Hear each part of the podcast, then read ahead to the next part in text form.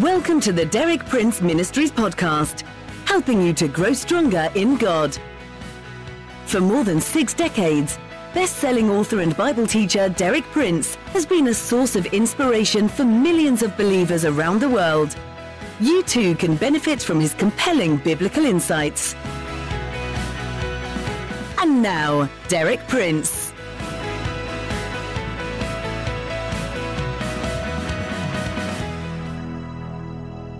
We've been studying our identification with Jesus in all the successive experiences that followed his death that is, burial, resurrection, and ascension.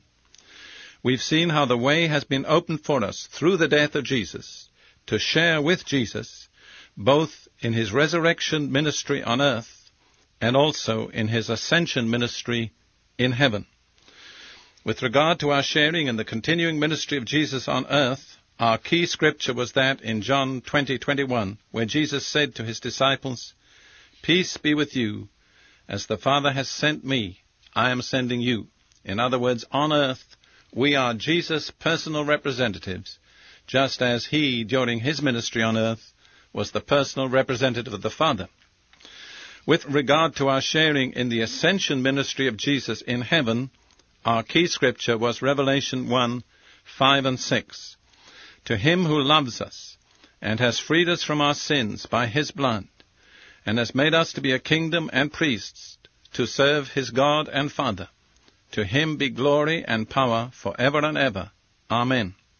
So you see there, through being released from our sins by the blood of Jesus, we have become, in God's sight, a kingdom and priests, or a kingdom of priests we have the right to enter into the two great ascension ministries of Jesus, where he rules as king and intercedes as priest. We have the right, through his death, to move all the way up into heaven's glory with him and share the kingly ministry and the priestly ministry.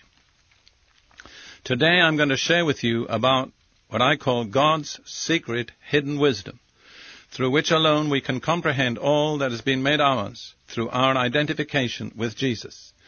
This is really one of my favorite themes in the New Testament because before God revealed himself to me, I was a professional philosopher and I was seeking after the very thing that Paul speaks about here, the wisdom of this world.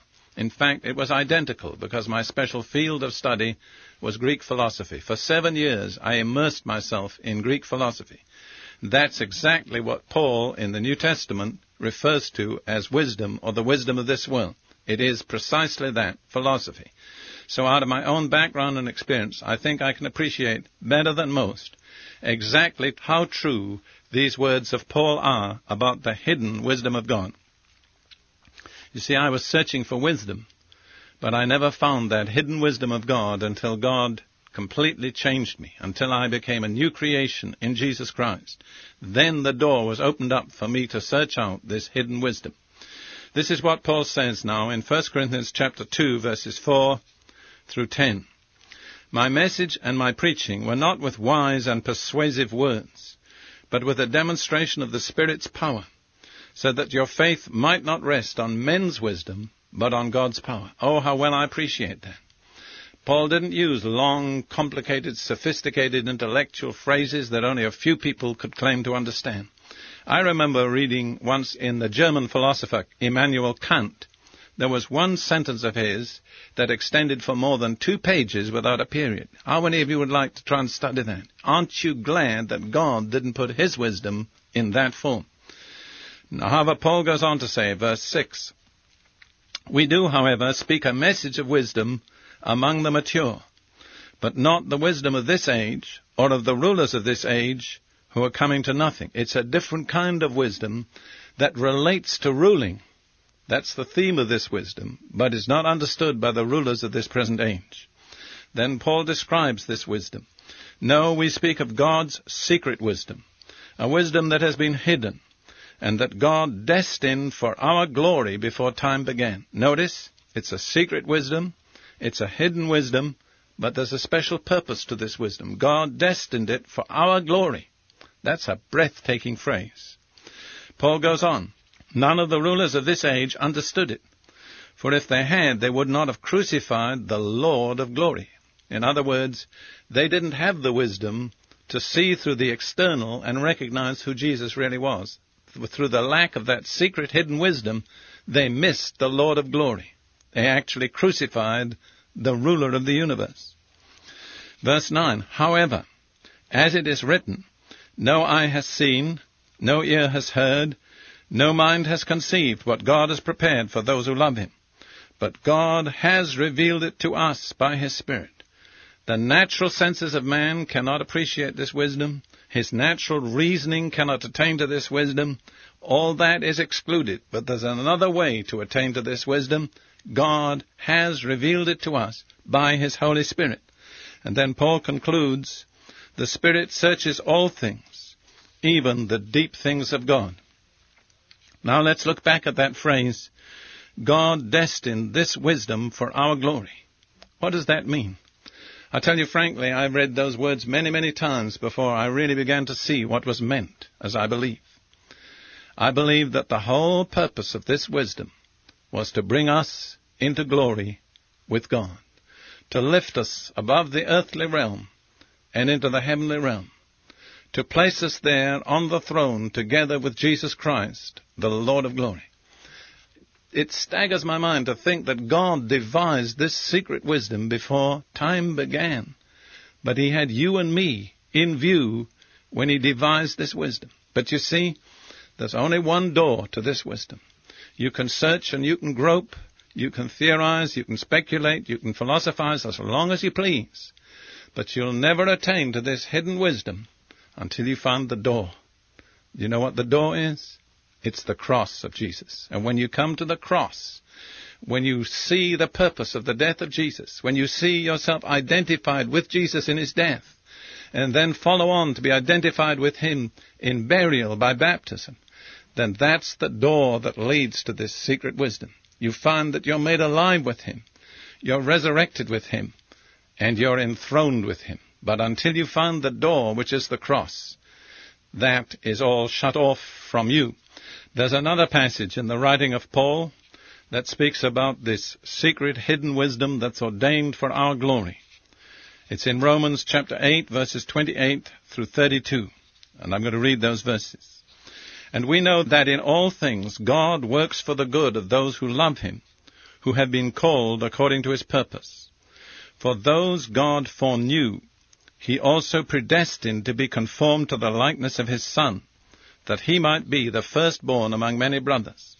And those he predestined, he also called. And those he called, he also justified. Those he justified, he also glorified. What then shall we say in response to this? If God is for us, who can be against us? He who did not spare his own son, but gave him up for us all, how will he not also, along with him, graciously give us all things. Notice there that key phrase again, with Him, with Jesus. When we're identified with Jesus in His death, then we enter into the inheritance with Jesus. God graciously bestows upon us all things. We become heirs of God and joint heirs with Jesus Christ.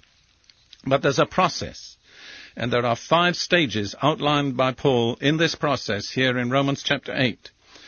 He says, first, God foreknew us. Second, He predestined us. Third, He called us. Fourth, He justified. And fifth, He glorified. And all those are in the past tense. Now, those first two steps in the process took place in eternity before time ever began. Before time began, God foreknew us. God predestined us. He arranged the circumstances of our lives. Then in time, God intervened. He called us through the preaching of the gospel. He invited us to accept our identification with Jesus. When we responded to the call, He justified us. He acquitted us of all guilt. He set us free from our sin. But when He had justified us, He didn't stop there. And so many Christians have never seen this. He glorified us. He brought us up to share glory with Jesus in heaven as kings and priests. Not in the future. Notice.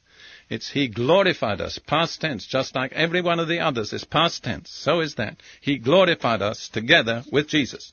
This is again beautifully expressed by Paul in another passage in Colossians 1, 3 and 4. Since then you have been raised with Christ. Set your hearts on things above, where Christ is seated at the right hand of God. Notice it's the identification with the seated Christ on the throne. Set your minds on things above, not on earthly things. For you died. That's your identification with Jesus in the historical past. When Jesus died, you died. You died. That's finished. You died, and your life is now hidden with Christ in God. That's the secret hidden wisdom. Our life is hidden with Christ in God. The world can't see it. But for you and me that have experienced it, it's the most real thing there is. You died, and your life is now hidden with Christ in God. When Christ, who is your life, appears, then you also will appear with him in glory. We already share his glory, but it can't be seen. It's in the unseen, invisible world. But when Christ appears in visible glory, then our glory too will be manifested. But already we share it. We died, our life is hid with Christ in God. Where Jesus is, we are.